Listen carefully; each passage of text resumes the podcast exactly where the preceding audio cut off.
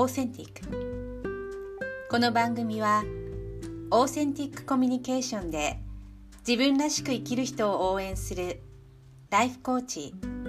コーチトレーナーのホイスラーめぐみがお届けします。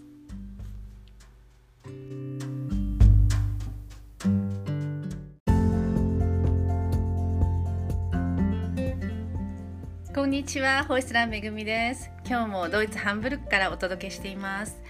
えーとですね秋分ということもあるんだと思うんですけれどもここ数日すごく起きられないんですね朝。すごく眠い状態が続いていてなかなか起きられない。それから妙にね断捨離の気持ちが出てきて先日あのクローゼットを半分ぐらいですかね結構あの断捨離しまして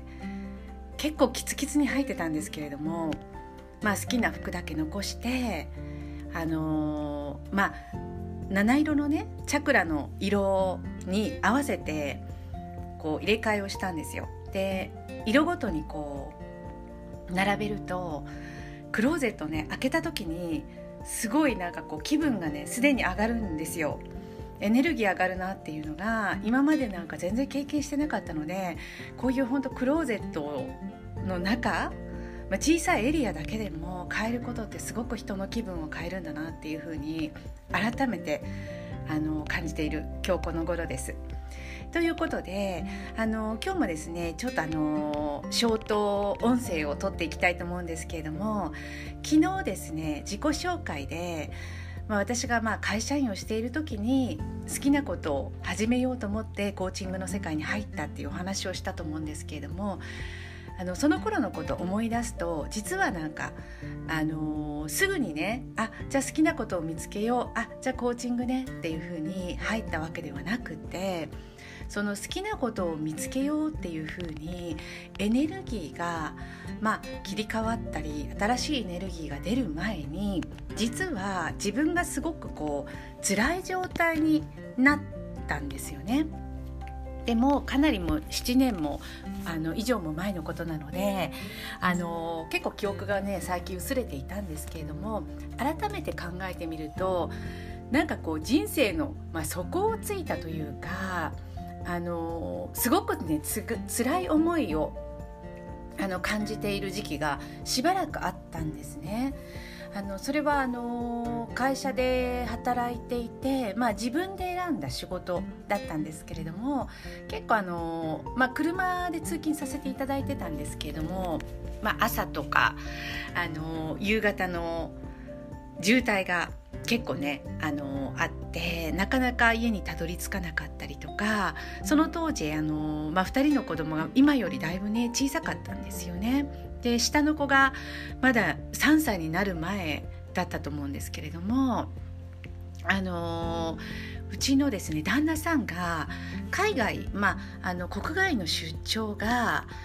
えーと、月に何個も入ってあの1ヶ月の半分ぐらいは自宅にいなかったんですね。でその状況で私がフルタイムで働いて、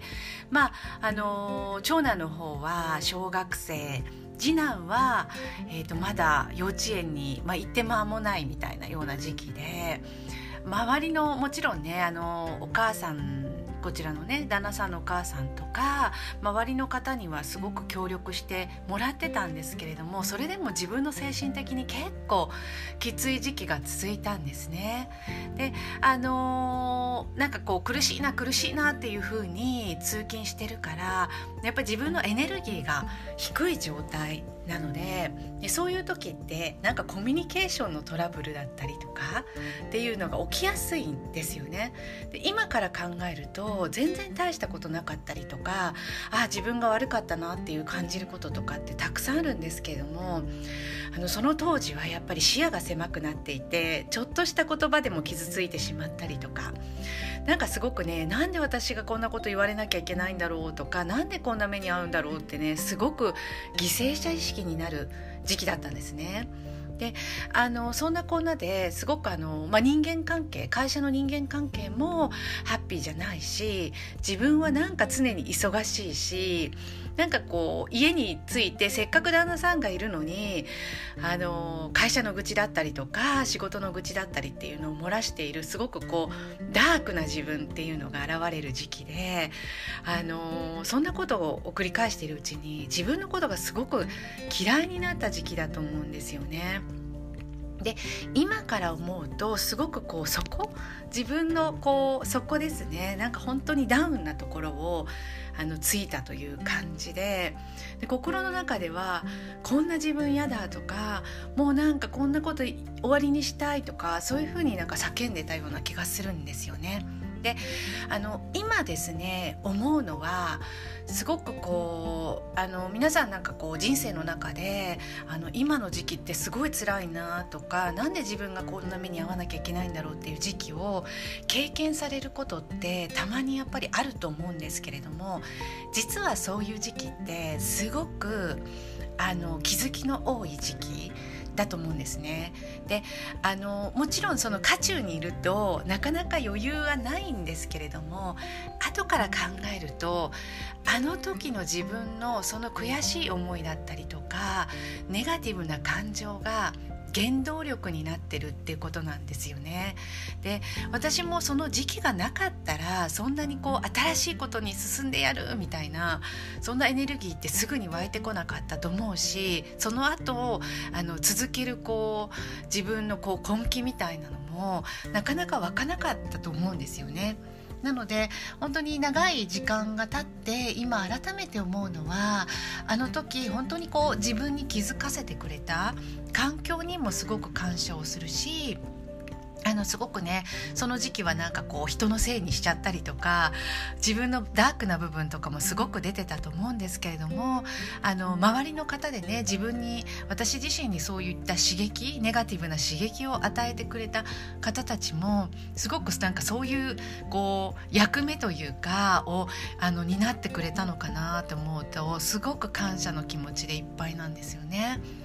なので、あのー、本当にね人生の底とかも抜け出せないみたいな泥沼にはまっている時こそそのエネルギー絶対に原動力になるので是非ねあのもし辛い思いをしていたとしてももしかしたらこれが何かのエネルギーになるかもっていうふうにあのちょっとね前向きな方向で考えていっていただけたら何か見えてくるんじゃないかなと思います。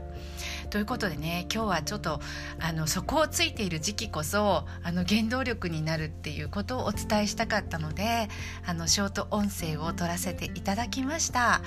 えー、あのこれをね聞いていただいている方がどこから聞いていただいているか全く想像つかないんですけれどもあの世界のねいろいろな場所に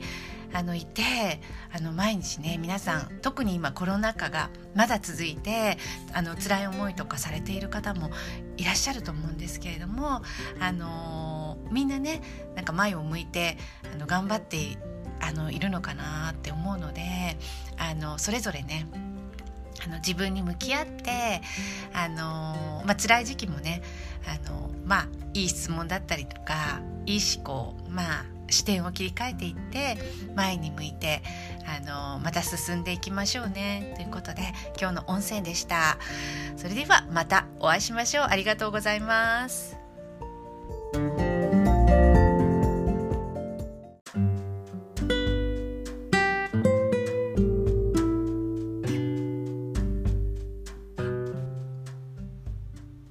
今日もお付き合いいただきありがとうございました。ホイスラーめぐみがドイツハンブルクからお届けしました。またお会いしましょう。